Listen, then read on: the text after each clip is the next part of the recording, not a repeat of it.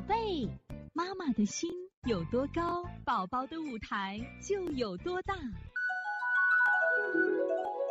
现在是王老师在线坐诊时间，幺零八五这个超超外婆昨天打防疫针，护士说发烧正常，如果烧三十八度五给美林。昨天下午发烧，晚上烧到四十度，给吃了泰诺林。今天一天没吃饭，精神状态还是有些烦躁，也不吸引，这种情况怎么推呢？实际上啊，大家知道想知道什么呀？就是为什么打这个疫苗也会引起发烧？其实你看，我们平常当病毒侵袭我们的时候，是不是发烧？疫苗是我们人为的种植的一些病毒，所以说呢，它这个发烧是正常的。其实一般的话，不建议去管它，只是发烧的时候呢，你给它把水补上就行了。为什么？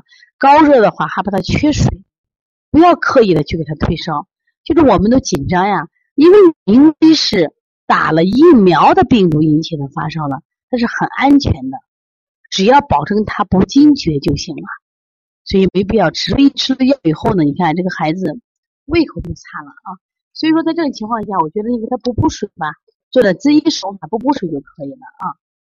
所以从现在开始学习小儿推拿，从现在开始学习正确的育儿理念，一点都不晚。